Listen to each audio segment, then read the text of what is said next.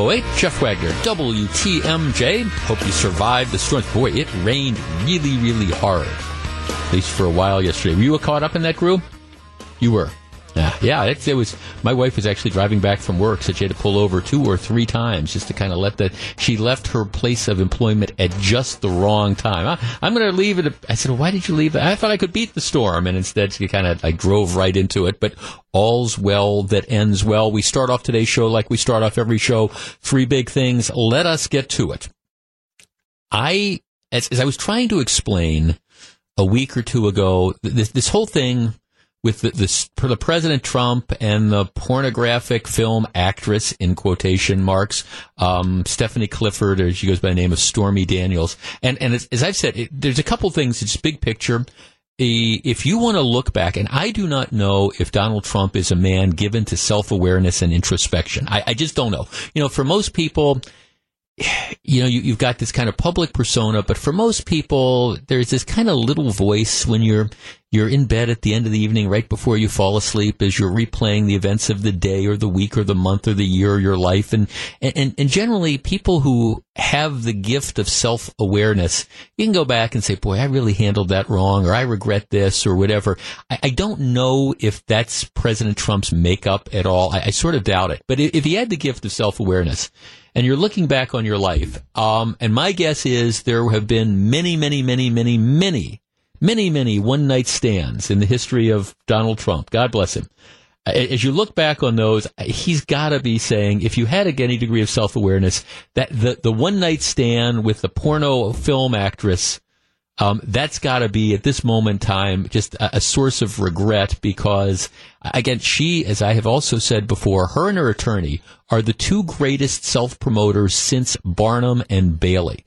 They have figured out a way to keep her in the news, um, to keep her appearance fee high so that when she performs at strip clubs around the country, you see Silk Exotic. They're going to be opening up their gentlemen's club downtown after a several year battle. We're going to actually talk about that during the one o'clock hour. Oh, speaking of the one o'clock hour, at the start of the one o'clock hour, we're going to be joined by Congressman Sean Duffy. I haven't had a chance to talk to Sean in a long time, and um, we're going to have a wide ranging discussion, so that should be interesting. But in any event, um, you know, I think you, you've got the this pornographic film actress who's enjoying her 15 minutes of fame and she's suing Donald Trump and she wants to tell her story. I mean, okay, what else is there to tell? I mean, she's, she's already, you know, erped up everything. But as we were talking about this, I, I have said all along, first of all, I, I have never believed President Trump when he says that, that they didn't have this one night stand. I, I, I just, I don't believe it. I, I just don't think that makes any sense. I understand that, you know, nobody knows for sure except the two of them, but her story makes sense. Now, I, I have trouble with her story five years later. You know, somebody said, don't go after Trump. I, I think she's, I don't believe her on that, but that's just my opinion. But in any event, the, this, the, the payment of money to her in order to get her confidentiality as I have said repeatedly, there is nothing wrong with that at all. There, there's nothing illegal about that. You have settlements all the time where, as a condition of the payment, the, the settlement remains confidential. That that happens more often than not. That is not an unusual development at, at all. The story told by President Trump's then attorney, Michael Cohen, has never made any sense to me either. It's just not the way it works. His story was, well, okay, I, I paid her and um, I, I, paid her out of my own proceeds, and President Trump says, you know, he didn't know anything about it. That that has never made any sense. In the real world, that's not how things work. If you are a lawyer representing a person, um, yeah, I mean, you will oftentimes broker the deal and yeah, you'll make arrangements for the payment to be made, but the idea that you would settle a case without your client knowing about it or that you'd front the money, that's just not the way the real world works. I mean, that, that's not how attorneys operate. Attorney negotiates a deal. You go to your client, you say, okay, this is what the deal is. The client says, okay, I'll take it. You structure the deal however the deal is supposed to be structured. The client gives you or gets you whatever the settlement may, money is if you're the one that's paying out the settlement. And then the attorney gets it to the other side. That's how these things work. So the story that was being told by Michael Cohen never made any sense to me Not saying that I think there was any sort of crime committed. And the only reason there would have been a problem with this, again, there's no problem with selling, sending, you know, hush with paying, you know, a confidentiality, a settlement with a confidentiality clause. The only reason there would be a problem is if, you know, there was money that came from, I, I don't know, some illicit source or if this was somehow tied to a campaign finance violation, which was always a stretch. But the explanation Cohen gave publicly kind of, I guess, led to this. So now they brought in, the Trump team has brought in Rudy, Rudy Giuliani, the former uh, assistant, a uh, former United States attorney for the Southern District of New York. That's when I first met Giuliani back in, in the 80s. And he was this sort of rising star, kind of a flamethrower who went after organized crime. He went on to then become the mayor of the city of New York, you know, cleaning up the streets of New York. I mean, did an absolutely tremendous job. If things had broken a little differently, he might have, have actually been a Republican presidential nominee back in, you know, in 2008. So now Giuliani is on the Trump legal team. And as everybody is reporting, he goes on the Sean Hannity show yesterday and he essentially says, well, forget essentially, um, what he says is that um, the president, um, you know, knew about this settlement and that um, he, he knew that there was this non-disclosure agreement and that there wasn't any campaign money that was used to reimburse Cohen. Says that money from the campaign or campaign contributions played no role in this transaction. And that's kind of what Giuliani said. Now, the story, I guess, is that President Trump had denied knowing anything about it. So now you've got his representative, one of his attorneys, going to Hannity and saying, yeah, I mean, he, he, he knew about it. Uh, Trump repaid the attorney for the confidentiality agreement, which is, of course, what I think everybody had to know in their hearts of hearts. But, but the story is that when President Trump was originally asked about it a while back, he said no. And now you've got Giuliani contradicting him. All right. That's not a crime. All right. It, it does appear that the president was, how could I say this? Less than forthcoming with regard to, you know, the source of funds. But if, in fact, this was a settlement negotiated by his attorney, and if he's the one that paid his attorney the proceeds that were ultimately used for the settlement, it, it really is a no harm, no foul deal. All right, 414-799-1620. That is the Accunet Mortgage talk and text line. I understand you've got the president who is denied having an affair with her, and I don't think anybody believe, and I say affair, denied a one night stand. I, I don't think anybody believes him. I don't think that anybody really thought he was credible when he, you know, denied knowing anything about this agreement. That just didn't make sense. It's not the way the world works. And not knowing anything about the, the payment. Well, now, you know, it comes out that he, he did know about the payment. 414-799-1620. That is the Accunet Mortgage talk and text line. Does this put the Stormy Daniels situation to bed? once and for all. No pun intended. I mean, it appears, and I think that's people wonder what was Rudy Giuliani doing. I think Rudy Giuliani is trying to end this as it comes to President Trump, saying essentially, yeah, he knew about this, and yes, he's the one. The money ultimately came from him. It wasn't campaign money. Fine. This is not an illegal transaction. There's nothing Im, I, I mean, there, there's nothing unethical about it. Yes, and, and he denied it at first. Now they're not going to come out and confront that directly, but does it make any difference? 414-799-1620. That is the Accunet Mortgage talk and text line. It seems to me at the end of the day, what we are talking about here is a man nine or ten years before he became the president of the United States who has a one night stand while married with a pornographic film actress after a golf tournament. Nothing to be proud of. I understand why there would be a degree of denial. I am not endorsing that. I am not condoning it. But at the end of the day, is there any there there beyond this? 414-799-1620. That is the Accunet Mortgage talk and text line. I heard the woman's attorney, oh, this is felonious behavior and all that type of stuff. Nuts to this. It's, it's, it's nothing of the kind.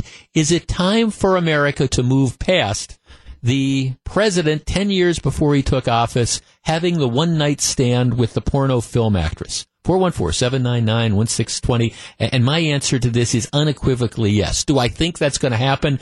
Well, no, because sex sells. But at the end of the day, what, what do we really have here? It doesn't reflect well on the president. I get that. He apparently also was not truthful under oath to reporters when he denied knowing about this. No surprise. I don't think anybody believed him at the time. Where do we go from here? If you're on the line, please hold on. It's 1219. This is Jeff Wagner, WTMJ. 1222, Jeff Wagner, WTMJ. The world's largest music festival is right around the corner, and we are your one stop shop for Summerfest information. To get a full musical lineup of the big gig, text the word Summerfest to the Accunet Mortgage talk and text line 414 799 1620. Congressman Sean Duffy joins me at 108 right now. I, I mean, I understand that there's all these screaming headlines. Rudy Giuliani says that the president lied when he denied knowing that there was money that went to his attorney. I don't think anybody else, I don't think anybody believed the president in the first place. Um, of course, of course, Michael Cohen didn't come up with the money himself to pay the set, the settlement agreement. All right. Does, does, anybody care? Does this put the Stormy Daniels thing to bed once and for all? No pun intended. Sue in Cedarburg. Sue, you're on WTMJ. Hello. Hello. I am so sick of this whole thing. I don't really care what he does and how fast they forget John F. Kennedy. Super, super jerk the, through his whole presidency. He was a womanizer. Well, not only that, he, I mean, John F. Kennedy was while in the White House, was apparently sleeping with a woman who was sleeping with gangsters at the same time, you know, but it was a different time. The press all knew about that, but it was a different time. We don't cover that. We don't talk about it. No. And so, you know what? I don't care. I am so, I don't care what he does. Okay. But let, but let me ask you about this, Sue. He, I, it, it is apparent to me and maybe I'm being unfair to the president, but but I think he lied about this. I, I, think he he lied when he denied the thing in the first place, and I think he was untruthful. I mean, and he, he apparently was clearly untruthful when he said he didn't know anything about the payment. I mean, does it matter that he didn't tell the truth about this? I don't care. I am so sick of the whole thing. I don't care what he does, and and truthfully, and we have so many more things to worry about than what he's sleeping or if he's not or whatever and hmm. and we need to focus on what is good for the country and I don't care about his personal life because I can tell you John F. Kennedy makes him look like a saint. Well, thanks for call. Well, I, I suspect there were you know, other politicians as well who had issues keeping their pants up. And, and, and, when they were in the White House, I mean, this is and this is 10 years before he was in the White House. Let's talk to Mike on the Northwest side. Mike, you're on WTMJ. Hello. Hey, good afternoon, Jeff. Hi, Mike. Uh, I, I want to just go back uh, what you said. I was talking about Monica Lewinsky with Bill Clinton, but let's go back 100 or 200 years ago. There's a lot of Jeffersons and Washingtons running around offsprings. Yeah. Uh, that's my thought. I'm, but, but, but let me ask you again. Let me ask you the, the, the same question I, I, just asked our first caller, Sue does the lying bother you? If we assume, I mean, look, I, I don't, I don't believe the president when he denied having the one night stand. I don't believe the president when he said, you know, he didn't know anything about the payment. And, and apparently Rudy Giuliani is now, at least as that aspect, is kind of confirming that the president was less than truthful. Should we care about that? Uh, probably not. He's probably going to say, like any other guy would say, I know nothing about it. And, uh, no harm, no foul, nothing was there's no child or nothing like that, and right.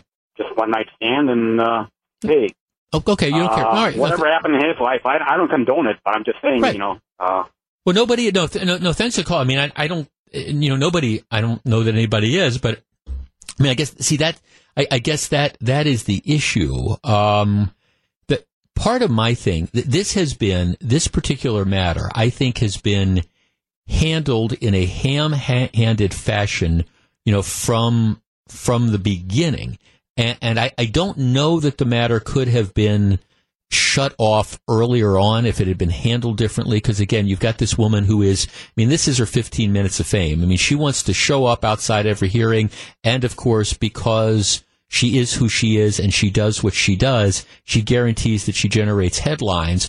And so now her career is revived. So like last weekend when she shows up to perform in air quotations at strip clubs in Dallas and in Fort Worth, you've got people waiting, you know, eight hours to get in and see her take her clothes off. So I mean, she's milking this for everything she gets. She's not a victim in this case in, any way, shape, or form. I, I do think the way that the that the president and his handlers handled this from the beginning ha- has again kept this story on the front burner.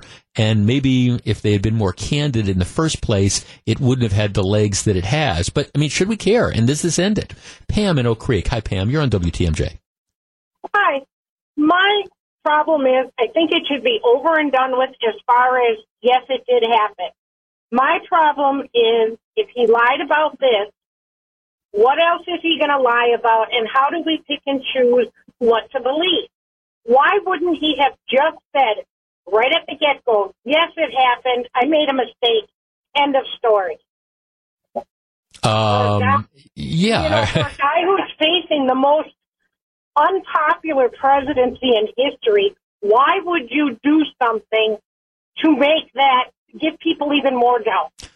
Uh, Yes, I, I mean, and, and, see, he could have gotten he he could have put this behind him without even acknowledging the underlying conduct. Um, I mean, for example, I mean this this is the way. If he would have handled it this way, all right, there's these reports of the, this woman who says she had an affair with you. If he came out and said, look, I, I'm a public figure. I have been the target of people making all sorts of claims. And, and yes, you know, we settled this in order to preserve my good name, and I authorized the payment of $130,000 without any admission of liability. Boom. Okay, fine. She got 130 grand, and there's a confidentiality agreement, and then you move on. Um, instead, exactly. it's ballooned into this this this huge issue, and it does, I think, raise the question when you know you have politicians that aren't being candid. And I mean, I want to be fair, Pam, because the truth is, if this was Barack Obama and he was caught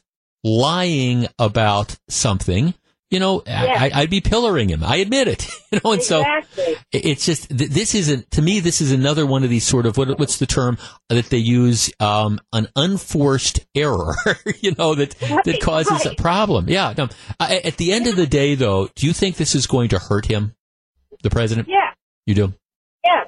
I, I just think I don't think it's going to hurt him because he had this affair. Because, like we've said, there probably isn't a politician around that hasn't. Right, and he wasn't a uh, politician. He's a reality TV star right. and this big, this, this, you know, this jet-setting, you know, billionaire or multimillionaire. My, my right. guess is his life is strewn with one-night stands. Exactly. That's just my guess. And yeah. and just come right out from the get-go and say, yes, it happened. Blah blah blah. It's done. Right. Nothing to see here. Thanks, Carl. Or or I'm not commenting on whether it happened or not, but I get these claims that are made against me and I have settled it. It's 1229. This is Jeff Wagner. 1237. Jeff Wagner, WTMJ. Uh, let's see. So uh, let's see. Police say reckless driving in Milwaukee is out of control. No, no kidding. Um, a Milwaukee alderman, Cavalier Johnson, has had enough and says some strong thoughts on what needs to happen. Alderman Johnson joins John Mercure at 3:34 on Wisconsin's Afternoon News. All right, maybe just maybe it would start with pressuring the district attorney's office when they have people who drive in a reckless and dangerous fashion to actually charge people with the crimes, not plead them down. And then I'd love to see some of these aldermen using their bully pulpits to hold some of the judges accountable when they slap people on the wrists. But I digress. All right. Big story number two. Now, uh, okay, Brewers, Brewers are coming home. They had a interesting road trip. They they sweep two games against Kansas City. They go and they lose four games against Chicago, and then they win three games in a row against Cincinnati. Five and four on a road trip's not bad. They come back. They play a five games, three games this weekend against the Pittsburgh Pirates, and then Tuesday and Wednesday. Gru, who's producing the show today and always, the Cleveland Indians come to town. The Indians Matter of fact, I've got tickets for the, the Tuesday night game. I'm hoping to be able to go. Got a little bit of a conflict, but I'm hoping to be able to go. So the Indians come to town on Tuesday. Now I bring this up because there is a story that today's TMJ4 had yesterday, which I think is, well, I guess some people might find it thought provoking, but I'm curious as to what you think. There are recreational, there are little leagues all over the country. Now, Gru, did you play Little League Baseball? You did not play Little League Baseball. All right. I played Little League Baseball. And I'm not saying it's this way in every little league or recreational league, but frequently, like the one I played in way back in the day, um, the teams were modeled after they, they, took the names of real teams. There was the Baltimore Orioles. There was a you know you're you're a Baltimore Oriole, you're a Milwaukee Brewer, whatever. I mean, it's it's that's what they would do. You were a New York Yankee. The the different little leagues would imitate and they would use the names of the real teams. Oh, the Yankees are really good. Well, that is apparently what they do down in Greendale. There is a youth baseball program down in Greendale. It's called the Greendale Twi Night um, Youth Baseball Softball Program. It, it's recreational. And, you know, it, it's based on like baseball instruction. It's staffed by volunteers who want to teach elementary and middle school school kids, you know, how to play the game. All right. And so they have, they divide all the kids up into teams and they use different team names. One of the names they use is the name of that team that is coming to Miller Park on Tuesday night to play the Brewers. That would be the Cleveland Indians. So why do I tell you this story? Well, Channel 4 last night found this guy. Um, and here is the story. Headline. Dad pulls son from Youth Greendale Baseball League over Indians team name. A Greendale Youth Pro baseball program dad says his son won't play as part of the league until they remove the Cleveland Indians from the roster. I'm not even sure the kid is on the Indians. I, am not. I'm not positive about that. But he, he's objecting to the fact that there is a team named after the Cleveland Indians. The guy tells the television station that it's a chance for the league to be on the right side of history. He believes the team name is not inclusive and could cause harm to the kids in the league. And here is where we go through the looking glass. This is what the guy says on TV.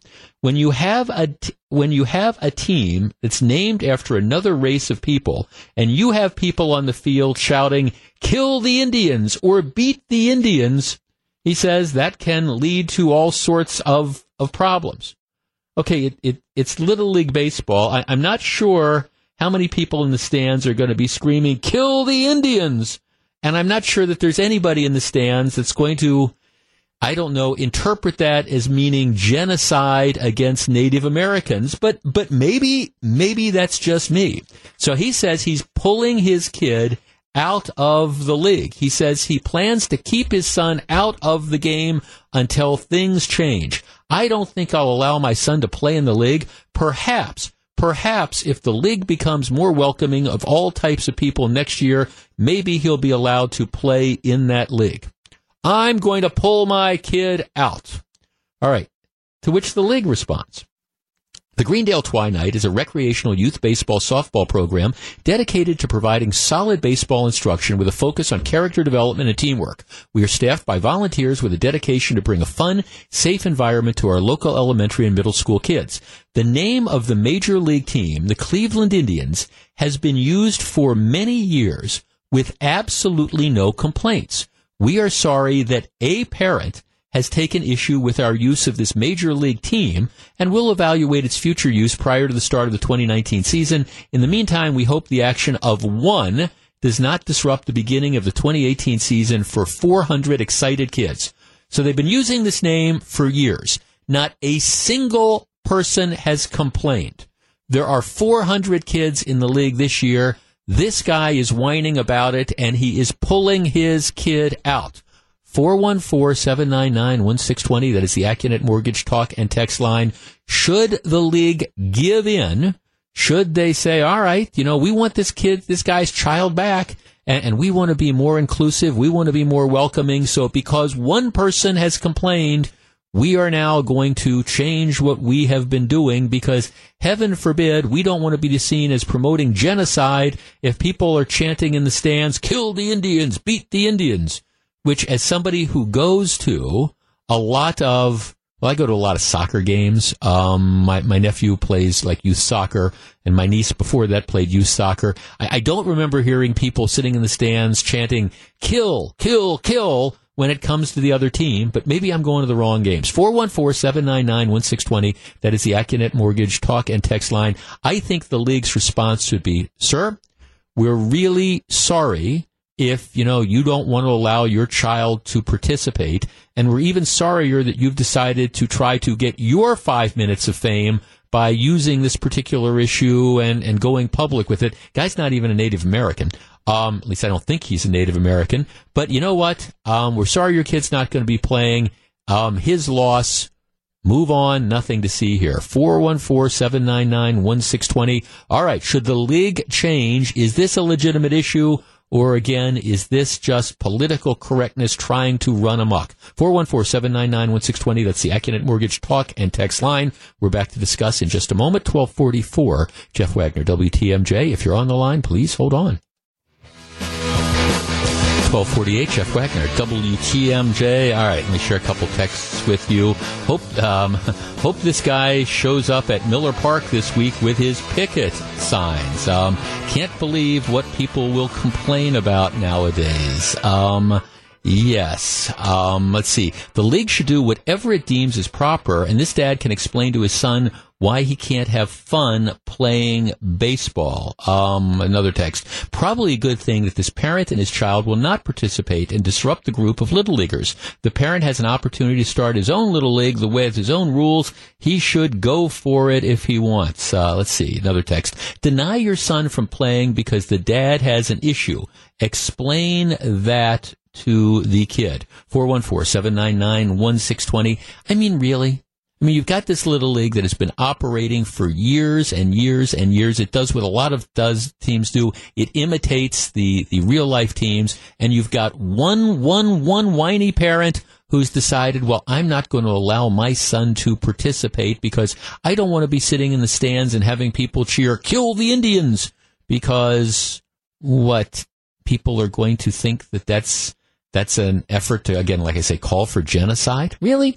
Dave and Racine. Dave, you're on WTMJ. Make sense of this for me. Well, I mean, you can. Uh, it's just like what was said by the uh, creator of The Simpsons yesterday in yesterday's program that there are people who will pretend to be offended about just about anything. I mean, how about the Yankees? For does that attack Southern sensibilities? I mean, you know, I well, or Northern sensibilities. Kill the Yankees. Oh my gosh, you know, what about people who? What about people whose you know great great great great great grandparents fought in the Civil War? You know, or are we out there saying beat those Yankees? oh, that's the Freedom for Religion Foundation uh, with the Padres and the Angels. Uh, well, that's yeah, exactly. Like you're endorsing that. Th- thanks for the call, or, or or what about, you know, again, like the, the church groups and stuff, if they're saying kill the saints? I mean, my, my goodness gracious, you know, you're like you say, take the baseball analogy, the Padres. I admit this is the type of stuff which drives me absolutely nuts. And I, I do, I, I share some of the blame in this because I am talking about it. The, the first question would be, why is this news? You know, again, you've got, this isn't an organized movement. It's one whiner who's kind of off in his own little world about this and has pulled his kid. And it's the kid that loses out because the kid, okay, so now the kid doesn't get to play baseball with all his friends. All right, you know, good. Dad has made that statement. And again, I think what happens too often is the, these, whether it's a church group or a community group or a team or a league or an organization, I think sometimes there is a tendency to overreact to that one squeaky wheel. And I think it is fair to say, all right, well, well, why is this a news story? And then it's also fair to say, well, Jeff, if it is a non-news story, why are you talking about it? Now, I talk about it solely from the perspective, again, of these examples of political correctness run amok. I think right now the Greendale Little League or this organization is doing exactly the right thing by saying, okay, um, th- this has not been an issue in the past. We don't consider it to be a real issue now. We'll take a look at the end of the year and see. But, you know, we're not going to bend over backwards. And if this guy decides that he doesn't want to let his kids play ball here, It's unfortunate for the child, but you know that's what you get. Maybe they can find some other league that, to play in. Let's talk to Greg in Greenfield. Greg, you're on WTMJ. Hello. Yes, hi, Jeff. You know what this? I don't think we should call it political correctness anymore. We need to call it political negativity because let's say I'm an American Indian or a Native American, and my kid, I'd be honored that my kid would go play for the Cleveland Indians because I love it that they named the team after me. As a matter of fact, the, the baseball hat that I still wear, that I still love, is the Milwaukee Braves. So, right, a class. I mean, again, a classic example. Let, let us say that this was that this league wanted to go with retro stuff. So we're going to have the Milwaukee Braves. Would he take the same position? Eh, I would assume he would almost have to because you know you could have people chanting "Kill the Braves! Kill the Braves!" You know, I, again. At, at, some point in time, can't we just realize, especially in this context, that it, it's just it's just the logo, it's just the team name, nothing more, nothing less. Why get so worked up about it? Exactly, and uh, what I get tired of is that we keep we keep naming all this stuff political correctness. There's nothing to do with what's correct. It's all about being negative about something. Right, right, and the yeah. Again, I mean, thanks for the call. And I always say it's the politically correct and it's the perpetually offended. And maybe you're right. This this is playing into the perpetually offended. Now, I understand sometimes public opinion on this issue, you, you need public opinion leaders. This is the one guy, the one guy in all the years this has been operating who has decided to, um, you know, see this as an issue. Some people might view him as a trailblazer. I, I would just say this. The, the, the person that gets too far ahead of the crowd is just the crazy nut wandering around talking to himself in the desert. And that might be, at least on this particular issue, where this is. I think the Greendale Little League deserves a lot of credit for not caving in. 1253, Jeff Wagner, WTMJ. Give me strength. 1256, Jeff Wagner, WTMJ. Sean Duffy, congressman from the western part of the state, is one of the rising stars in the Republican Party, both in the state and nationally. He's going to join me in about 12 minutes. We're going to talk about a number of things. Sean is always welcome on the program. Um, one final text. My high school was once known as the Southwest Indians. One guy complained to the Minneapolis school uh, board, and now my alma mater, school history and legacy, is absolutely gone, all because of one guy. Yeah, that's it. Sometimes I understand they always say the squeaky wheel gets the grease. I've never understood that. Sometimes I think you should just let the squeaky wheel squeak and eventually it, it falls off and the car moves on. That's kind of how it works. All right. I had a freaky story last night. I haven't shared this with you, group. This is like, all right. So I'm, I'm in my, in the new house I'm living in and I'm trying to, I'm still like learning the sounds that things make, you know, like, um, I don't know how to fix things, but I can tell when stuff is going wrong. Oh, that furnace doesn't sound right. This, so I'm still getting used to these noises. So last night, my wife works evenings, so she comes home. We sit there. We were we were watching a movie and just talking about the events of the day. And she's having a glass of wine. I'm having a glass of bourbon. Got the dog on my lap. It's it's great sort of family sort of thing. And then I had to get up real early this morning because I had to take my car in for an oil change. So it's like 11:30. I said, okay, time time to go to bed. So take the dog out for her little walk I come back inside and I hear this noise coming from the kitchen, this loud noise. So Eric Bill said, this is my evening last night. This is like 1145. So I hear this loud noise coming from the kitchen that I, I don't recognize. I mean, what, this doesn't sound like it's the ice maker. So I go into the kitchen. Now all the lights in the house have turned off. My wife has now gone to bed. The microwave oven is running. The microwave oven is running by itself. By itself, and it's running, and it's like on this three minute timer thing. And I'm I'm standing there, and I, I try to push the button to hit to stop it, and it won't work. It it just it keeps running. Skynet. Uh, well, exactly. It's, and, I, and so I'm like, Fran, did you know? So she's like looking. I said, did you did you do something? There's nothing in there. It's just like running. And I said, did you know? And she's like, she looks at me and says, well, well, when's the last time you used it? And I said, who are you talking to? I mean, I don't know if I've ever used this. You know, I mean, no, no I'm not the one that in the middle of the night decided to like start the microwave, and mm-hmm. it and, and it won't shut off. And so finally, you know, I, I I like close the door and open the door, and it gives me this error message. It's it's one of these like the keypad, and it's a built-in microwave. It says Yeah. like F two. It's like the haunted microwave. so I go, oh, this is like midnight, you know, and I, I'm on the computer, you know, KitchenAid, built-in microwave, error message F2, and it essentially says that message means the control panel is screwed up. You know, there's something that like needs to be replaced, but it's turning itself on. Now this is a built-in thing, and I'm going, okay, well, how, I, I don't think it's a good idea that a microwave is just running by Yes. itself. So I'm, I'm sitting there thinking, oh, what do I do? Because like I say, it's built in. Well, it does occur to me, maybe it's on its own circuit. So I go down the basement, and sure enough, you know, I, I flip the breaker and I turn it off. But my microwave has a life of its own. it's like midnight, and the damn thing is on, and I'm and I'm like, wow, how, did, how does this happen? It's It'd be really creepy if you found food inside. Thanks a lot. Yeah, no, no, it was, it was just, it was on, but it wouldn't shut off. It, it I, I got it, and then it would stop. I'd open the door, it would stop, and then it would come back on again. It's got a life of its own. So I, um, but the best line was my, well, what, when, when did you use it last? Who are you talking to? I mean, me, me use it last? Come on. All right. It's one o'clock. This is Jeff Wagner. It's 109. This is Jeff Wagner. So, Eric, I, I have a number of listeners are weighing in on on the, the microwave Ah, start up by itself. And, and I guess there- there's two ways you could go. Either the house is haunted. I don't think that's the case. Demonic. A- Yeah, what yeah. I- no, taking over the microwave. No, I don't think it. ac- Actually, a couple of listeners make the point. We had those big storms yesterday, and a couple said it, it's probably like a lightning strike Oh, that yeah. you, you know, a lot of lightning in the area. Maybe there it caused a power surge, which messed up the control board on on the microwave. Um, said, but it actually, and then another one goes and says, yeah, it's because apparently I didn't know that. For the code says that if you've got a built-in appliance, it has to be on a separate circuit for exactly For what happened reason. last night, in case there's an emergency where you can shut off the power. So Interesting. I see. I have I have learned. I have learned something, and I. It could be demonic possession of the microwave, but I actually there was all that storm stuff out. But it is it is freaky that all of a sudden the microwave goes on by itself. You know what you should do tonight? Put some microwave popcorn in there and see if Well- it'll pop it up for you. Um, no, I have shut off the power to this, and I've entrusted my lovely wife with the mission of, can you please figure out a way to get this fixed? You know, let's because God knows when I might need to use the microwave. Well, I'd pull the power on that oven too. You never know when that thing might Oh, that's it. Or your stove. All right. Who But knows? before the break, I, I actually did our next guest a little bit of a disservice because I described Sean Duffy as a rising star in the Republican Party in both the national levels and in the state level. That's actually a disservice because Sean Duffy is a star. Forget rising star. He is a star in the Republican Party. Sean has a very interesting background. Um, he's from Hayward.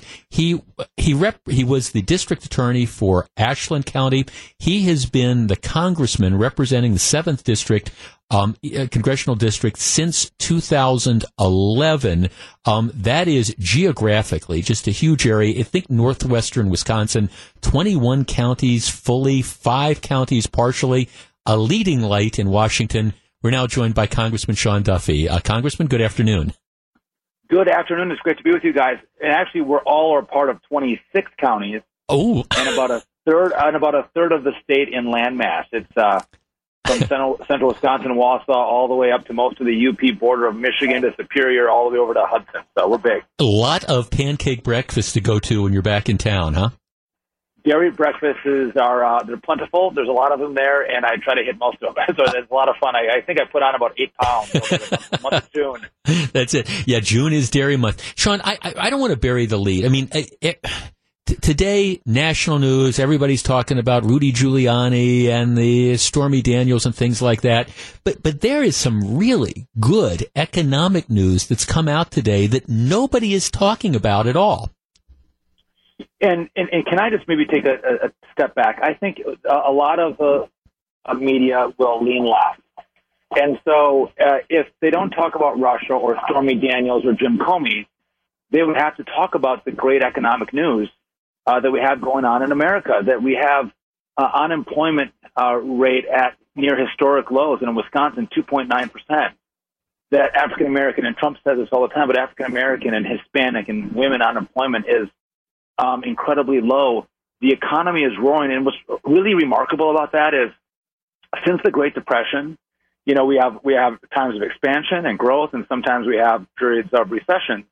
The longest period of growth we've ever had since the Great Depression has been eight years.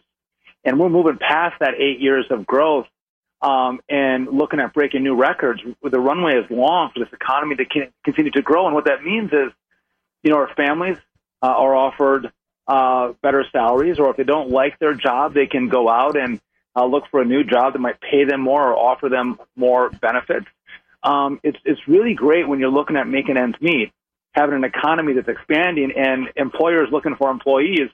Uh, oftentimes, you get to drive a little bit of a harder bargain which means your family's better off. I mean, so this is awesome stuff. And even on the foreign policies, the means by which maybe the president gets there is somewhat uh, can can make people uneasy, like Little Rocket Man talking about North Korea, Kim Jong Un, and my button is bigger than yours, and my button works, and Fire and Fury. But the fact that the North Koreans and the South Koreans are actually meeting and talking, and we're going to have a conversation about denuclearizing North Korea is absolutely earth shattering uh, for Donald Trump's success. So things are actually going well, and people are feeling it. And uh, it's a really good time to be an American. Let, let's let's. I want to talk about North Korea for a minute, but let's stick with the economy. I mean, the, the numbers coming out today, the number of jobless claims. These are people applying for unemployment benefits. It's it's hit the lowest level since 1969. You've got to go back to the Nixon era, the first term of President Nixon, to get unemployment claims that are at this level. And the workforce was about half of what it is now. That, that's, that is staggering when you look at how we are putting Wisconsin and putting America back to work. It, it, it, it really is. And it's just a testament to the fact that the American economy is uh, really resilient and really strong, especially when uh, we we streamline our regulation and we let people keep a little bit more of their money through our tax reform, because people spend their money better than the government spends their money. Um, and that's not saying we don't want any taxes, but when you we, we can let you keep a little bit more of it, you're going to make better choices, better investments, which in the end will offer better productivity and better jobs for the American people. It's, it's really great stuff and very simple stuff of limited government that works for economic growth. Sean, do you think? As you look back on the last term, I, w- would you agree with me that the, the, the tax reform package is, is probably the, the, signature achievement of at least the last two years? I think this is the signature achievement of the last 30 years. Mm-hmm. Um, what's happened is, you know, we were the biggest economy, um, and the world was a different place. You could have higher rates because tax rates in the rest of the industrialized world were also really high. But the rest of the world, they've all lowered their tax rate. And America was the highest taxed um, uh, country in the industrialized world. And now with this tax reform, uh, we're bringing us down to about the middle range of, of the, the main countries that we compete with. And we're, you know, if in, in the old system, if you're paying, you know, 35% in taxes and your competitor is paying 18% in taxes, um, it's really hard to stay in business very long you're going to lose out because they have more money in their pockets to, to invest in research and development and, and to innovate and to, and to hire new talent. But this reform, I think, is going to be absolutely um, historic, not just what we've seen so far in the, in the first, you know, five months of the reform, but I think in the next, you know, decades, we're going to see that this is the biggest economic mover, the best thing for America uh, that we have seen in a long time. Do you think people in in your district and in Wisconsin in general are getting that message? I mean, the, the estimates are for the average Wisconsin family. Um, and again, I, I, appreciate some people might pay more, some people might pay less, but the, the effect is going to be about two thousand five hundred dollars more that that average Wisconsin family gets to keep.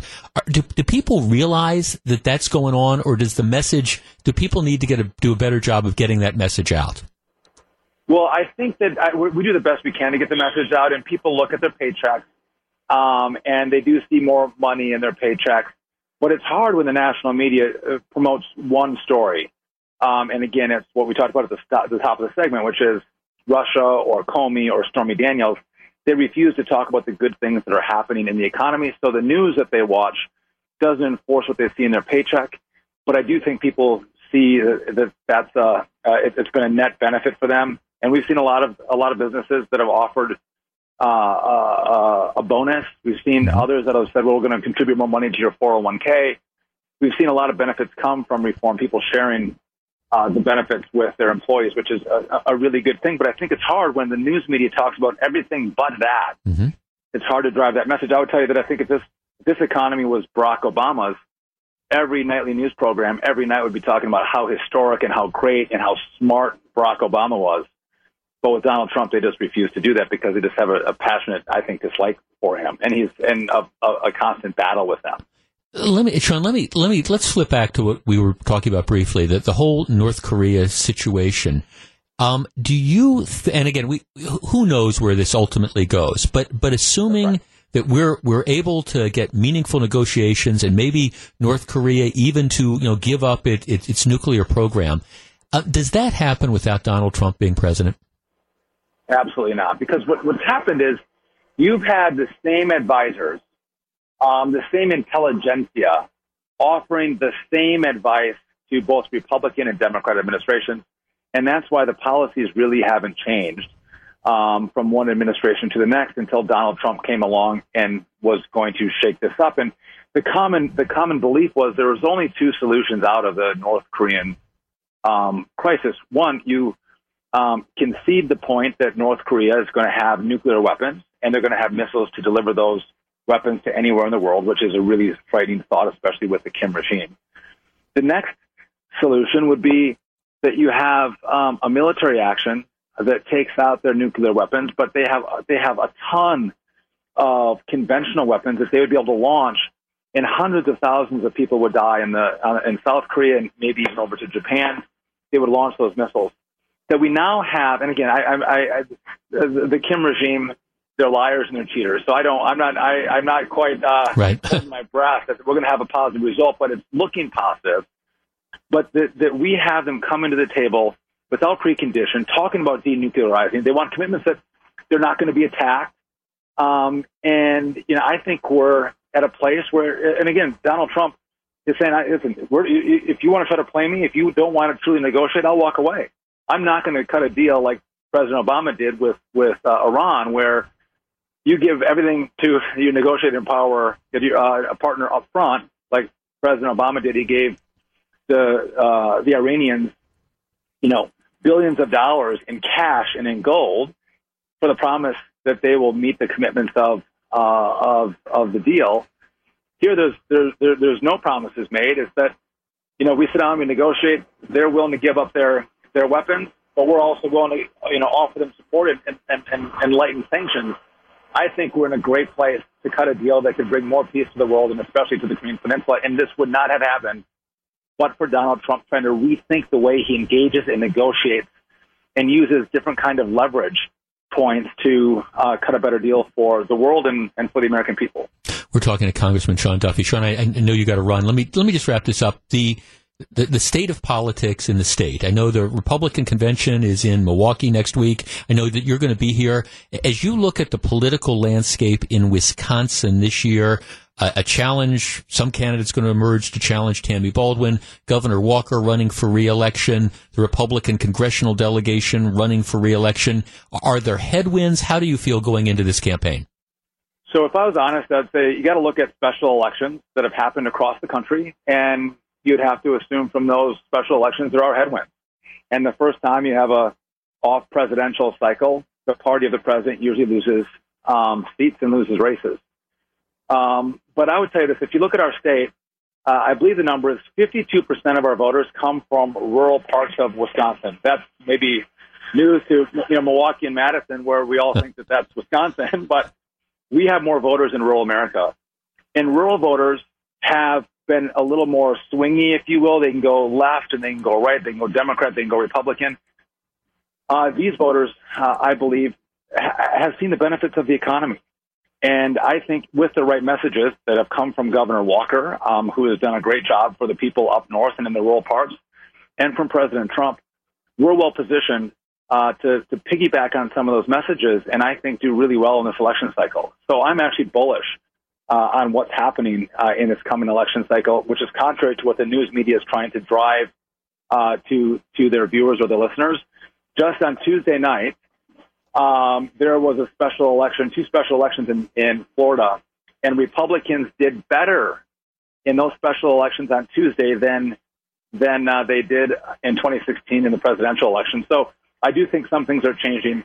And if, but I would say that if President Trump is able to deal with North Korea, if he's able to deal with uh, the, the, the, the tariff conversation with China on aluminum and steel, to be able to cut a better deal with NAFTA, which is a big deal for Wisconsin, I think the, the future is bright for the Republican Party, and our success is coming this November.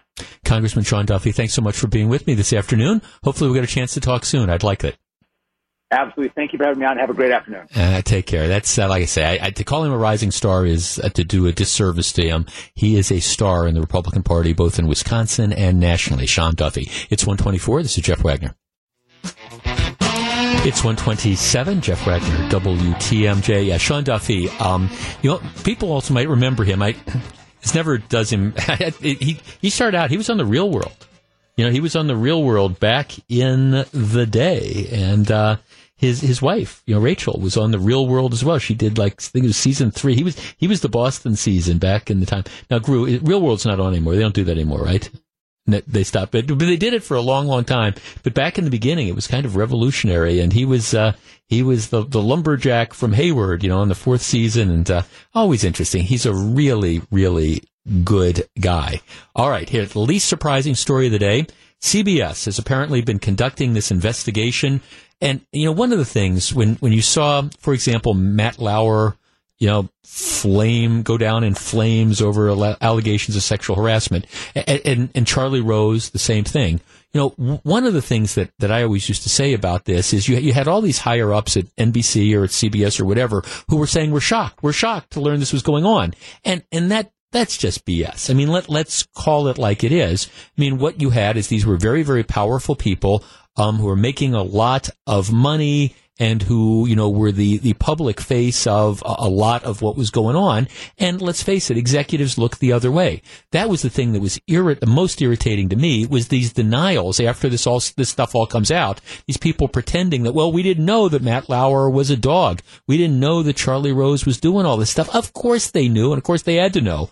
Um, new report, CBS, apparently, um, they commissioned this, um, internal probe, incidents of sexual misconduct by Charlie Rose were far more numerous than previously known, according to a new investigation by the Washington Post, which also found three occasions over a period of 30 years in which CBS managers were warned of his conduct towards women at the network. An additional 27 women said Rose sexually harassed them. Concerns about Rose's behavior were flagged to managers at the network as early as 1986 and as recently as April of 2017 when Rose was the co-anchor of CBS This Morning.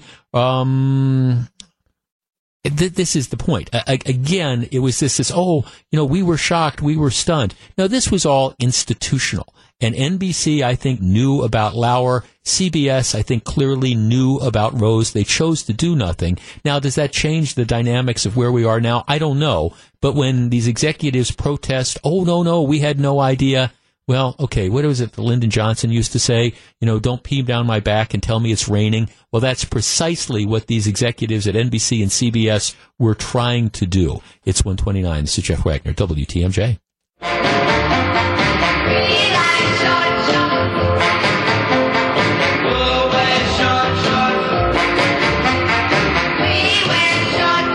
137, Jeff Wagner, WTMJ. You're welcome for that earworm, you know? now it's a, all day. Everybody's going to be humming, we wear short shorts. Foxconn is interested in self-driving trucks. What is it actually like to be in a self-driving vehicle? John and Melissa get the scoop from someone who's experienced it at 420. Tune in this afternoon for Wisconsin's afternoon news. Okay. So why do we do the short, short bumper music getting us back into the program? Well, here is the controversy. Today's TMJ4 had this story. Let me share it with you. A student at Elkhorn Area Middle School is calling on administrators to change their dress code policy. Um, this gal says she and several of her friends were pulled out of class yesterday because a teacher deemed that their shorts were too short. Um, apparently, the they called that the student handbook has a portion on a dress code, and it says that a student's clothes should not be a distraction or a disturbance. The dress code reads, clothing such as skirts and shorts must be of an appropriate length and extend to the fingertips or longer when the arms are placed at the side. So in other words, you stand up straight, you drop your hands to the side, and your, your dress or your shorts are, are not supposed to be above wherever that hits. Okay, so that's what the rule says. Um, the mom of this girl says if you have short arms, you get to wear shorter shorts than people who have long arms.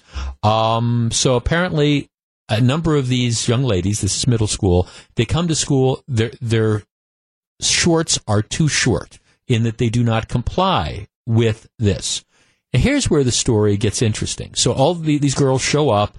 Teacher says, look, that this isn't going to work. They call the parents and the parents have the choice of either bringing clothes that are compliant with the dress code or I, I guess the kids end up going home. In this case, this mother decided um, that that she was not going to go to school. She was not going to change her clothes. She was in fact going to go home. And here's where it gets really interesting to me. Again, this is on TV the other night. The the mom admits that her daughter's shorts were too short. She admits they were not compliant with the policy, but she thinks the dress code is outdated and needs to be changed. And here's what she says. She says, I'm the parent and I think I'm the one who should be making the choice of what she wears, not the school. I'm the parent and I think I'm the one who should be making the choice of what she wears, not the school. All right, 414-799-1620. That is the Accunet Mortgage talk and text line. All right. So here you have the school that has the, this dress code with regard to how short the clothing can be. Now, reasonable people, you know, might disagree with is this the fairest? And I guess it is true if you've got, um, you know, longer arms. That means that you know you're um, going to have to perhaps, you know, you, the type of clothing you can wear might not be as short. It all kind of depends on where your your arms are going to fall. But but that's the rule and it's a subjective rule and the school is concerned with you know hey we don't want kids you know we, we don't want kids showing up with these shorts that are up to their butt all right that that's it now look i'm a child of the 70s i understand you know the mini skirts and things like that i mean so i i get you know short clothing and things like that the school though says okay this is what our dress code is this mom is saying well i don't agree with this I, I don't think there's anything wrong with this. I think it's outdated. But most importantly, I'm the parent and I'm the one who should decide what is appropriate, not what the, not the school. Our number, 414-799-1620. Do you agree with this mother that, that it should be her call, not the school's? And my response would be, what, what planet does this lady live on? I, I mean, I, I, you know, you can argue about particular aspects of a dress code. Oh, okay, that's fine. But I mean, do the inmates really get to run the asylum? And by that I mean, you know, does the school really have no right? If a parent deems it appropriate, I, I mean, I, I don't know. If a parent deems it appropriate for the kid to come to school wearing, you know, uh, essentially a, a see-through blouse with nothing on underneath, and she thinks that's great. Does the school have a right to do that? And and let's, I mean, like take it with the situation with the boys. If the school has a dress code that essentially says your pants can't be down around your hips with you know inches and inches of your underwear showing, and mom and dad think there's nothing wrong with that, I mean, does the school not have a right to say no? This is inappropriate for school. 414-799-1620. That's the Accunet Mortgage Talk and Text line. Who gets to decide these things? We discuss next. If you're on the line, please hold on. It's 142. This is Jeff Wagner, WTMJ.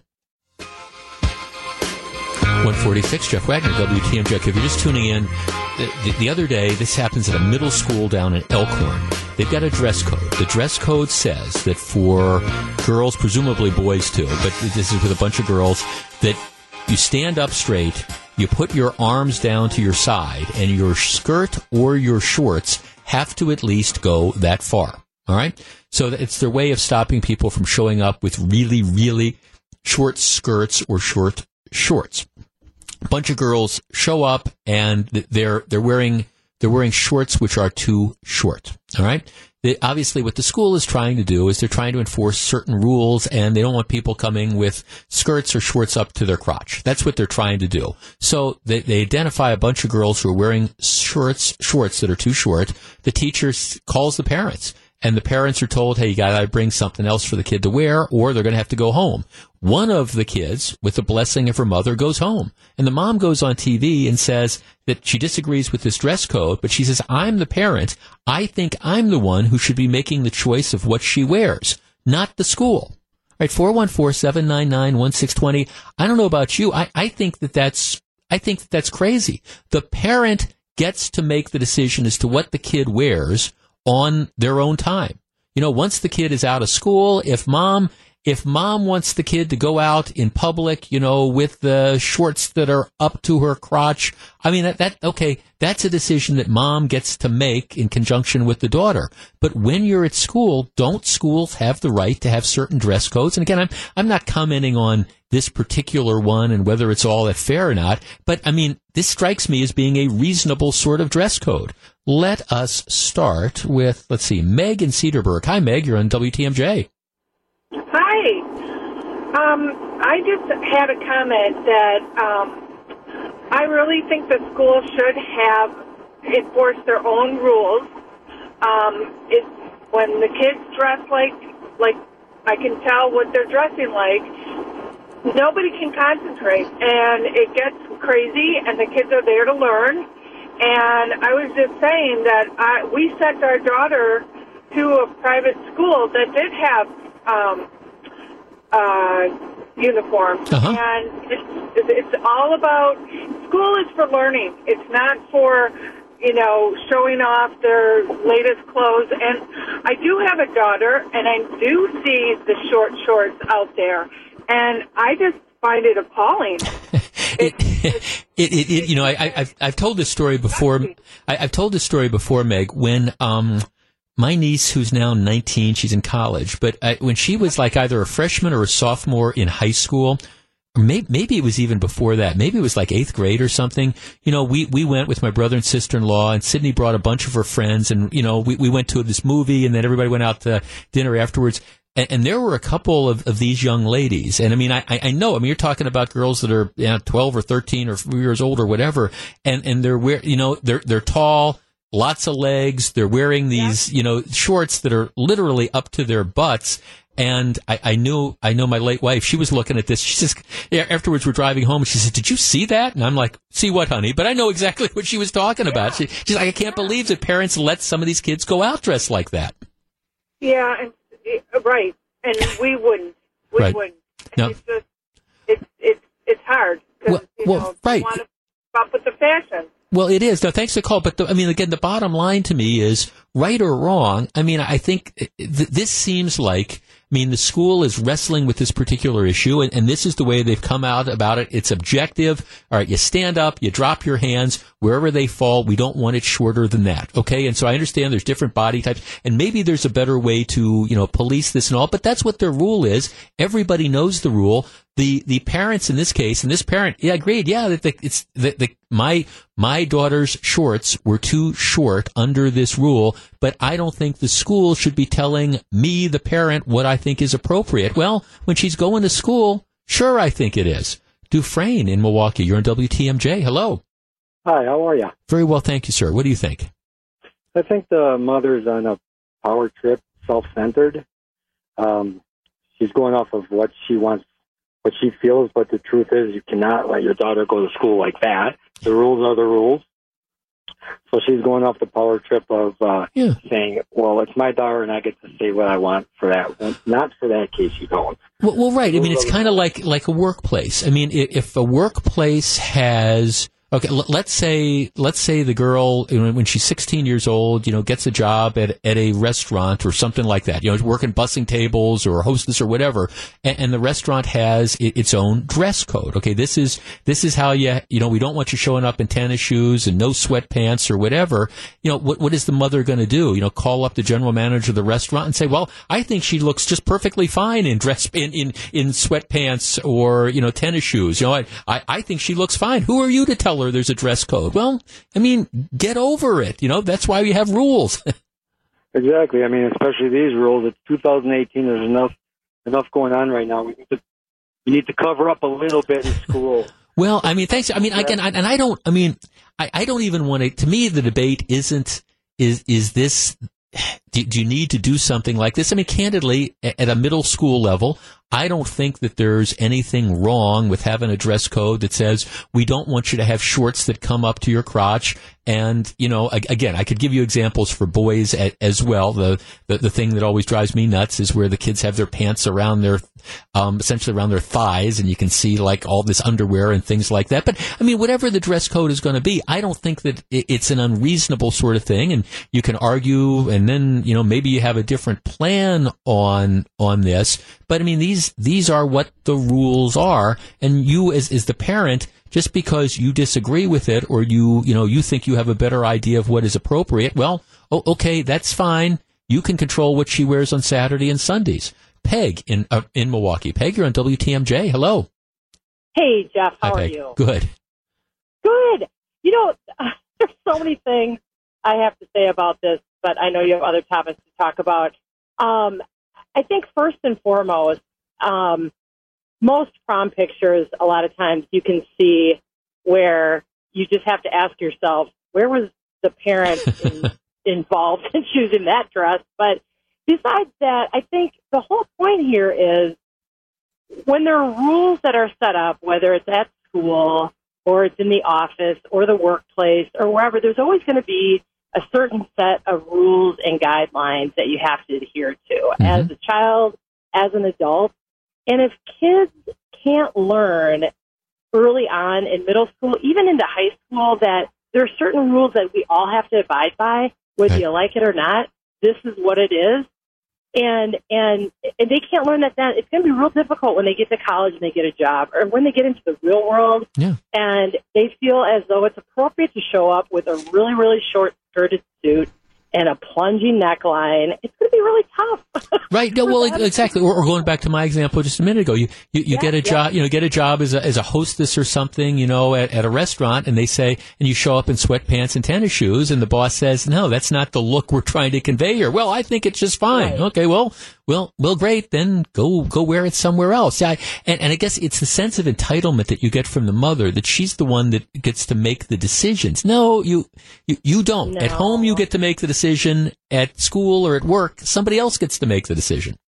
Well, and you know what? The other thing that I think is even the, the bigger message is similar to the subject. And I think you, I know you talked about, I know your colleagues did yesterday about the situation that's going on from a legal standpoint out in, at Arrowhead, right. where you have these parents, and I don't know these parents, so it's probably unfair to judge, but just from the stories on surface, you know, when you've got these parents that quickly come to the rescue of their kids that don't want to follow guidelines and rules, you're really, really, really setting your kid up for uh, disaster in the future. I mean, that's just one woman's opinion, but well, I, well, my kid's not perfect, but it's right. just I think you know what I mean when you're. No, you're, you're not going to be running the fed every time somebody disciplines your child. Um, yeah. and your child might be even partially in the wrong. You're not going to be running to federal court and filing a lawsuit. No, not for my kid. No way. They're on there. No, no, th- no thanks for calling, Pay. And, and, again, I, I, appreciate that. I just, I, I do, I, I, think there's sometimes there is this sense of entitlement that's out there. And look, and I believe me, I'm the last to argue that schools are perfect or anything like that. And, and, and sometimes I'll be the first to tell you that I think dress, in my opinion, dress codes sometimes are overly restrictive or they, they don't necessarily cover all sorts of circumstances, but that's one where if you don't like it, maybe you run for school board and, and that's your issue and you get on the school board and then you lead the charge to revamp the, the rules not saying, well, I, even though the rules, um, I know the kid is violating them, I, am the one that should get to make that decision. No, I don't think the railroad runs that way. It's 156. This is Jeff Wagner, WTMJ. Hey, coming up in the next hour of the program, we got a lot of stuff. Um, they call it lunch shaming. I I have a different take than a lot of people do. A new strip joint opens in downtown Milwaukee. Are some people busting their buttons? And and what do we do with the legacy of Bill Cosby? That and a lot of other stuff. Stick around. It's 156. This is Jeff Wagner, WTMJ.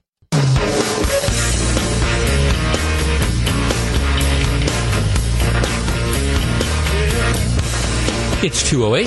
This is Jeff Wagner. So very glad to have you with us. 47 degrees outside. There's an election coming up. You've got the primary election in August. That is heating up on a number of levels. And then you've got the uh, general election, which is going to be in November. One of the people that's going to be on the ballot is a longtime friend of mine and a friend of the program, Brad Schimel, who is the Attorney General of the state of Wisconsin. Um, now, I got to give my disclosures here. I have known Brad since he started out as an assistant district attorney in Waukesha County. I was a federal prosecutor at the time, and um, and he, he came up through the ranks as a state prosecutor. He was an assistant district attorney for a number of years. He was the Waukesha County district attorney for a number of years, and then successfully ran um, as the attorney general and was elected as attorney general of the state. Um, I think, in my opinion, he's done an outstanding job. You know, he's been it, has been a tough several years because he's been the guy that's really been at the point of the spear as as far as legally defending a number of the initiatives that that were passed um, in the Republican Revolution after 2010. Because you know what we saw happen from the left is unable to win at the ballot box that the reaction was, okay, we're going to try to block these various reforms. You know, Act 10, you name it. We're going to run to court and, we're, we're going to fight these in court. And even though um, these these laws are the expression of the elected representatives, and we lost the election, but we're going to try to win in the courts. And of course, you know Dane County, where you have judges that are I think way, way, way to the left philosophically, given that the art is the law is an art, not a science. Um, way to the left of where the rest of the state is. It, has been a you know it, has been a battle, and the truth of the matter is, Brad Schimel has done an admirable job. Admirable job. It, by and large, he has won the cases that he has taken. Um, he's done a he and his office staff done a good job, I think, in my opinion, of presenting the legal arguments and framing these issues. And, and he has a huge track record of of success to f- doing what the attorney general is supposed to do, which is again represent the interests of the state of Wisconsin, and in this case, defend laws that are in fact constitutional that are enacted by again the legislative uh, and the executive branch. Okay. So um, he is running for reelection, and he's being challenged by a, a guy named Josh Kaul, who um, come back to Wisconsin. He's a very, very liberal lawyer, represents now a lot of the, the lefty groups who are out there trying to, you know, sue to overturn things. And, and he wants to be the, the attorney general. And so he's running as a plat- on a platform of essentially, you know, you elect me and I'm going to, I'm not going to defend the state. I'm going to oppose these things coming from the state senate and the legislate, the state assembly and the governor. I, I'm, I'm going to be that check instead of okay maybe like doing what your job should be which is to uh, uh again defend the state you know when legal laws are properly enacted. But anyhow there, there's been they're kind of searching for issues to try to take on brad schimel with. And, and one of them is the entire story of a voter id voter id the shocking requirement that you should have to show a photo ID to prove who you are before you can cast a vote. Um, this, of course, enacted by the legislature, signed into law by the governor, and then successfully defended in the court system by the, the attorney general.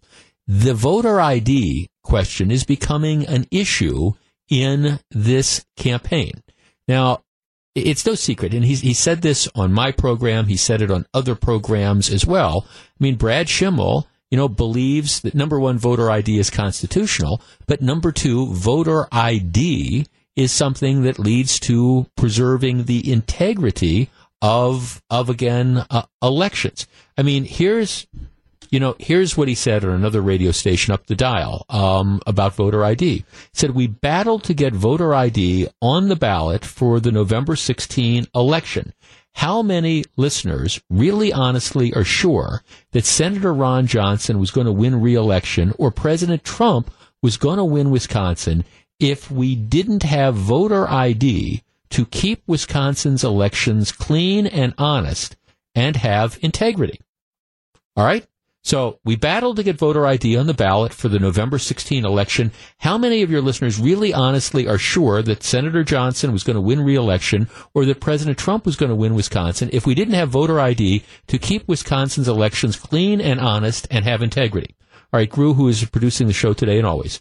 All right, you, he says, okay, you know, we needed voter ID to keep the elections clean and honest and have integrity, right? All right, that, that's what he says. Here is how his opponent is, is now using this. There's the story. Josh Kaul criticizes attorney Brad Schimel over voter ID comments. Um, using those comments, Kaul says it's an incredible admission on the part of our attorney general, and it goes to show what's really behind these laws. With these comments, Kaul says that Schimel has admitted the law was designed to prevent people from voting. So Schimel says, how many people are sure that Ron Johnson or President Trump was going to win Wisconsin if we didn't have voter ID to keep Wisconsin's elections clean and honest and have integrity? And the challenger is saying, this is shocking. It's Brad Schimel saying that what's really behind these laws is an effort to keep people from voting. Hmm. Okay, 414-799-1620. That is the Accunet Mortgage talk and text line. I am having one of these, my head is ready to explode sort of, of issues because again, I, I, I understand that you get no critical analysis of this from the mainstream media. I interpret Brad Schimel's comments as being, not being, gee, we need to pass these laws so we can stop people from voting. It's we need to pass these laws so we can stop people who are not entitled to vote from voting. And it is a big difference. 414-799-1620. I guess the flip side of this is really, I mean, is, is this what at least this attorney general candidate stands for? that he doesn't want to keep Wisconsin's elections clean, honest, and have any integrity. 414-799-1620. That's the Accunet Mortgage talk and text line. Is there anything wrong with the voter ID law, in which I think clearly it is one of its intents is to stop people who are not otherwise entitled to vote from voting? Is there any real problem with that? 414-799-1620. Candidly, I don't see this. I do not see the controversy here at all. And I think, I think voter ID is, candidly, it is a, a small, small thing. I, I don't know if it's going to stop widespread voter fraud. I've always been kind of doubtful about that, but I don't think it is unreasonable. And I think the way it is worked out in practice is most people simply understand it's not that big a deal. You got to get a photo ID to prove who you are, just like you have to use a photo ID to do pretty much anything in the world today. All right, we discuss when we come back. If you're on the line, please hold on. Is this outrage? Is this, oh, this shows what the ultimate motivation of the Republicans were? It is incredible that we have voter ID because he says he thinks you need it to make Wisconsin elections clean and honest and have integrity. Oh, the horror. We discuss next. If you're on the line, please hold on. 216 Jeff Wagner, WTMJ. 219 Jeff Wagner, WTMJ. Tyler in Oconomowoc. Hi, Tyler. How's it going, Jeff? Good. All right. Is, is this this this huge issue? Oh, I mean, this is oh, this is terrible. Brad Schimel says voter ID is necessary to make sure we have a clean election. I, I don't see the scandal. No, I think it. I think it's a crying shame that people don't believe that you don't need one. Uh, but on a twist of words, you should have a, you know, it is trying to keep people from not voting when it comes to dead people or illegal. Right, or or people from voting multiple occasions. Yeah, I mean, right. It is designed to protect the integrity of the process. Yeah, I- exactly. It's designed to keep vote people from voting who aren't legally entitled to vote. And what's wrong with that? Exactly. I mean, what adult does not have a state issued ID? You need it all the time. You need it when you go travel. You need it when you go and buy your alcohol or tobacco. You need it when you open up a bank account. You Yep. need it to cash a check. I mean, for people to say that they don't have a an ID, so they can't vote, well, then obviously they don't want to vote very badly, and they need to get out of their parents' basement. Yeah, right, right. Thanks for the call. Yeah, and and look, and there's so many exceptions to the law for that. I mean, look, I I I have said this before. There may be that unicorn out there who who really cannot get that ID well, then I think rather than spending this time whining about these voter ID laws, which again are, I think, completely and totally rational, what, what people, if they really cared, and this is what exposes the hypocrisy of the left, if people really cared about, all right, getting people to the polls, what you would do is instead of whining about the voter ID law, which makes ra- complete and total sense, you would work on finding that unicorn, the one person who, who doesn't have and can't get the, the voter ID and helping them get it. I mean, that, that should be the thing. Do the voter outreach stuff. Make sure that people have the voter, the ID so they can not only, you know, vote, but they can also, again, then participate in all these other avenues of society. You know, again, it, it's just mind boggling, I think, the approach. And, and, and the reality is, I, I, understand, for example, this voter ID issue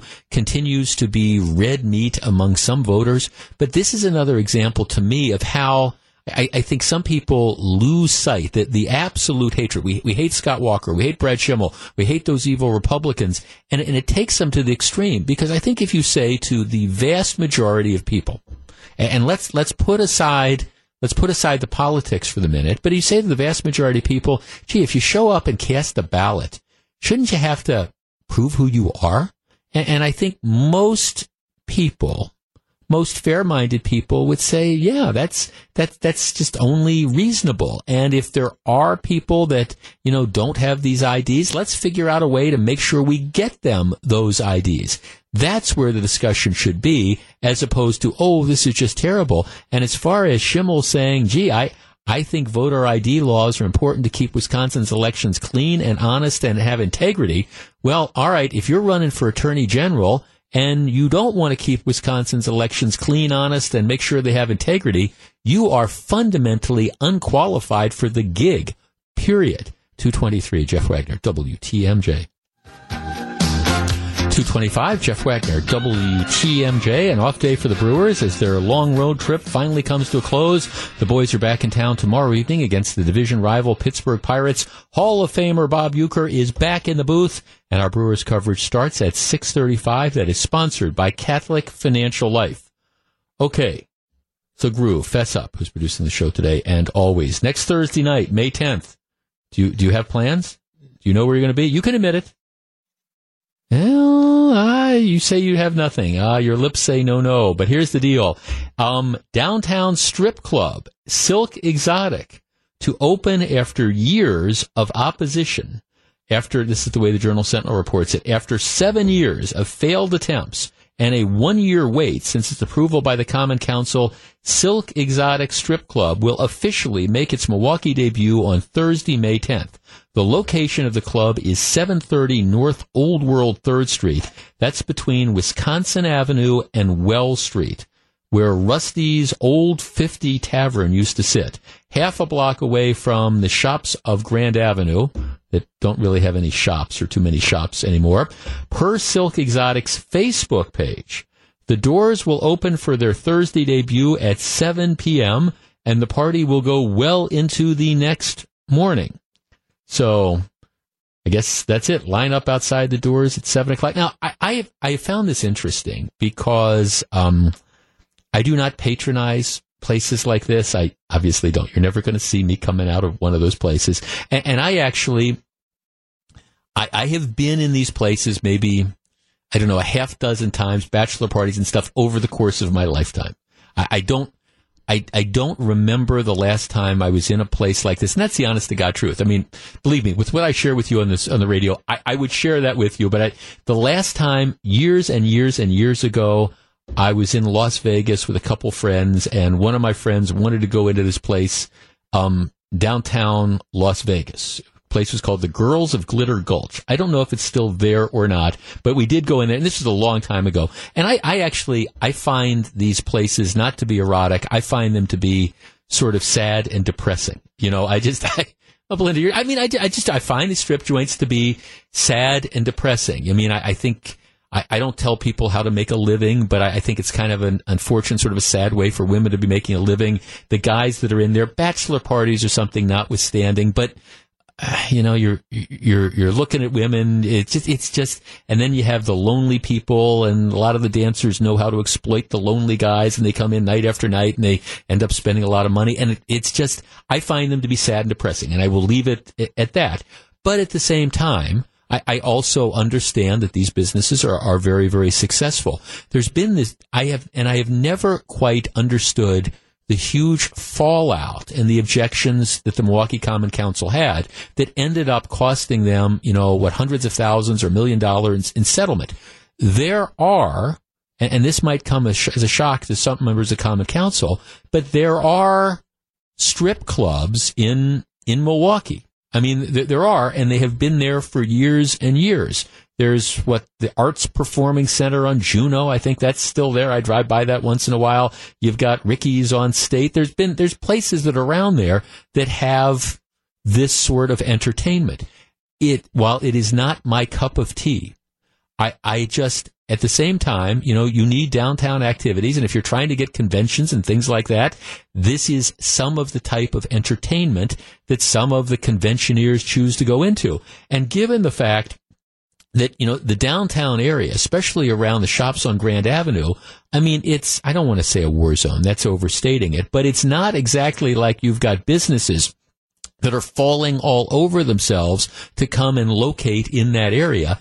I, I have never understood why there's been the objection to putting a place right, you know, by the convention center so, you know, it can appeal to the, the conventioneers that are there. I've never understood that. And people say, well, it's going to have all these different types of problems. Well, okay, maybe that's why you put all sorts of restrictions on it. The, the bottom line of this is this place is going to open. My prediction is that they're going to have fewer problems at this place, this Silk Exotic, than they're going to ha- than they have at a number of other bars that are in the area. Um, given some of the nature of the entertainments that some of those bars offer. So, I, will this be a huge success? I don't exactly know what the demand is going to be, but do I think it is going to be the end of the world opening up there? It's not going to be the end of the world either. And after this big opening soiree or whatever, I don't think you're going to hear too much about this place otherwise, except for you know, if you're reading some of the underground newspapers or the free newspapers that you pick up while you're waiting for your coffee, you'll undoubtedly see some ads for it. And other than that, probably not much. It's 2.35, Jeff Wagner, WTMJ. I really am very glad to have you with us. Hey, check out WTMJ.com. A lot of great stuff up on the website. Our uh, interactive folks do a great job. When you're there, check out the podcast page. Um, you can download Wayne Larrivee's Packer podcast. We got podcasts of the various shows. I know because I see the numbers. Lots and lots of people download this podcast and you get notified when there's new ones that are put up. And know a lot of people listen to the show, not necessarily in real time, but later on, but that's okay. That's okay because I will get, I will get emails sometime in the middle of the night from people. And I think it's because they're, I don't know, they're listening to the podcast of the show. Um, so take me, uh, noon to three is great, but if you can't do that, all right, you know, midnight to 3 a.m., that works too. And people are sharing all sorts of thoughts. Hey, the stock market was down big early on. It was ugly. It was down like over, the Dow was down over 300 points. Um, now it's come all the way back and it, it's up, actually up by two points. Looks like, and we've got a half hour before close. I mean, looks like it's going to be small, either gain or small loss. But uh, wherever that is, it's come back a lot, which is a good thing. Okay. You may disagree with me on this, and, and I fully understand that. It's, we have talked about this before in different contexts, but it's the, we get further and further away from what I think is the, the whole notion of accountability. Now, first of all, let me put stuff in perspective. I, I don't know about you groups producing the show, but I I rarely eat lunch nowadays. I mean, I, am kind of down to like two meals. I, I eat breakfast in the morning and then I eat something for dinner even when I was younger, when I was in high school, well, I, I, I didn't eat lunch that often. Typically what would happen is my mom or then sometimes me, you know, I'd make a sandwich. I'd take a bag lunch. It was a sandwich with some potato chips. And uh, we'd sit, I went to Nicolet High School and we'd sit in the, the basement. They called it the night skeller with my buddies. And I'd have a soda and I'd eat my sandwich and I'd have my potato chips. We'd play cards. That, that's what we used to, that's what we used to do. Not very exciting, but that, that's how we would spend it. But that, that was it. Lunch was almost always a, a cold sandwich, ham and cheese, whatever, turkey and cheese, whatever. That that was that was kind of lunch. If, if I ate the lunch, all right. Well, I, so this idea that oh my gosh, if somebody in school doesn't get a lunch, this is just terrible. Their day is going to be ruined. They can't. Con- I don't buy that. I, I, I just don't buy that because my guess is a lot of these kids you know, when they're at home, like during the summer, whatever, they're, they're out playing. They're not necessarily eating lunch anyhow. Now, I bring this up because it's a story out of Massachusetts, but it's a familiar sort of story. There is, there's this school and they're having problems because the, the way it works is they have, you can bring your lunch to school or you can have the hot lunch that the school offers, right? The hot lunch you have to pay for it. I mean, there's some kids that get it for free, right, because, you know, they, they qualify under the federal income limits. But the other kids qualify, some qualify for a reduced price lunch and others, you know, have to pay for it, right? But you, you gotta pay for it. There is no free lunch, all right? So what's happened is this one particular school in the story I'm looking at, they're they're they're losing money. They estimate that they're losing about thirty thousand dollars in unpaid for school lunch charges. That would be kids that show up that don't qualify for the free lunches, um, who don't have money in their accounts. That's the deal. The parents are supposed to put money in their account. Parents don't put the money in the account. In many cases, the schools contact the parents. The parents blow it off. All right. It's not a priority, whatever. And so the kids keep getting more and more lunches and the school keeps falling farther and farther behind. The schools aren't collection agencies, right? They're, they're not geared to do this. They're not geared to, I mean, there's not somebody on staff that's going to act like the collection agent that's going to make all the dunning phone calls. So what this one particular school has done, and I'm looking at one of this story, is that, um, you know, they will say to the kids that you know, if you don't have the money to pay for this, if you are in the arrears, you know, you're not going to get the lunch. They're, they're not going to give it to you. Just like if you were to go into, I don't know, the burger doodle across the street from the school and order, you know, a, a hamburger or a whatever, you know, you order a Whopper and French fries and a large Diet Coke, and then they give it to you. They put the plate out there and they say, okay, that's going to be six bucks or whatever. And you say, I don't have any money. They're not going to give you that food. They're just not. They're going to say, well, I'm sorry, you can't have that. But so what the school has been doing is they've been saying, you don't have the money for this and, and no, you know, you, you can't have it. So the story I'm looking at is this one kid says, well, you know, yeah, I, I didn't have the money in my account, but I showed up. I, I had, I'd ordered all the food. I had the plate. I get to the cashier. They say, I give them my number. I give them my card. They say there's no money in the account. And the kid says, and I, I they, they took the food away. They, they didn't give me the food. I get so, this is what they, uh, and then the father says, I get so frustrated when he has nothing to eat. He's hungry and can't pay attention in school. And so these parents, you know, start complaining. School board member says, we are putting these kids under terrible stress from the fear of um, not being able to pay for lunch. Plus, they're hungry and they can't function. So we have to do something tonight about this.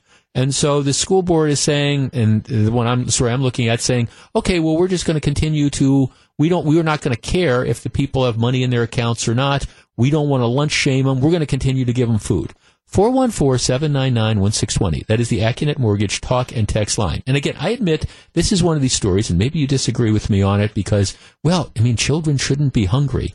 But this makes my head explode.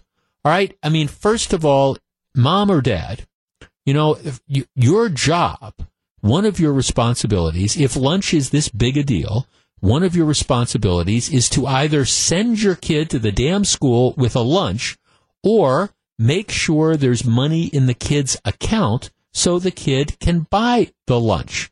I mean, these school lunch programs, these, they're not credit agencies. That money that goes to come up with the lunch, that's got to be paid for by the taxpayers. And like I say, in this school district, they estimate $30,000 in arrears on school lunches because the parents, are, I mean, are, are in general, they're just too lazy to pay attention and put money into these kids' accounts because we're talking about kids that don't qualify for the free federal stuff. So now the response is, oh my gosh, well we got to give kids food, and it's and in many school districts what they do is they say, okay, well you can't have the full lunch, but we'll give you a cheese sandwich or something, and the response is, oh we can't do that because we're lunch shaming them. These kids are just going to have a cheese sandwich. Well, I- will tell you, cheese sandwich would taste pretty darn good right now. I haven't had lunch. 414-799-1620. That is the Accunet Mortgage talk and text line. I mean, is it really the responsibility of the schools nowadays to give free lunches to kids who have the ability to pay. 414-799-1620.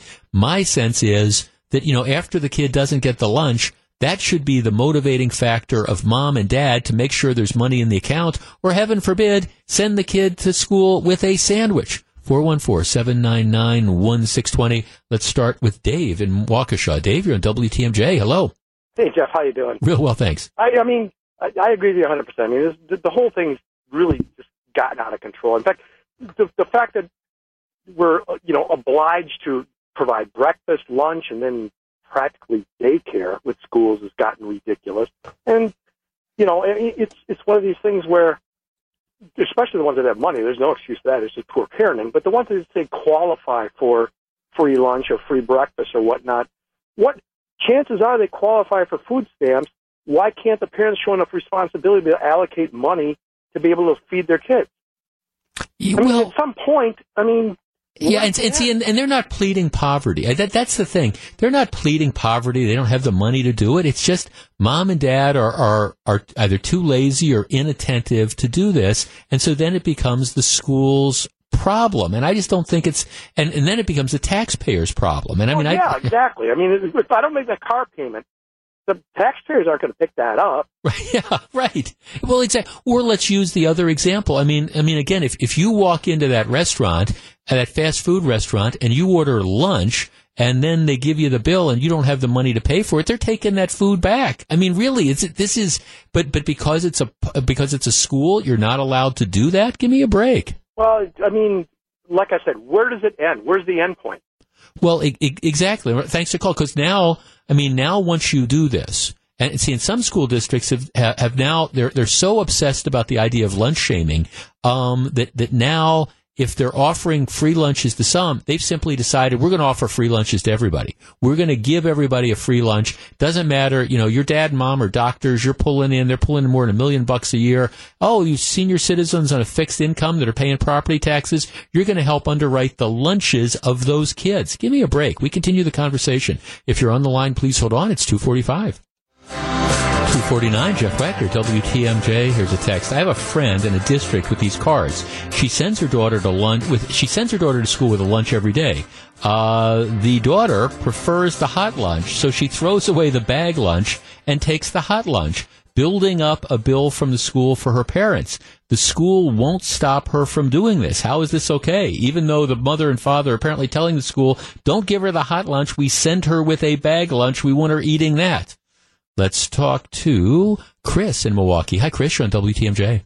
Hey, Jeff. How's it going? I'm well, thank uh, you. I have a quick story and then a, a possible solution I'd like to get your opinion on. Um, it's actually funny you guys are bringing this up because it just happened to me like last week. Uh, my son had a hot lunch uh, card that we put money on. Uh, he was 40 cents short, I believe, one of the times for his lunch.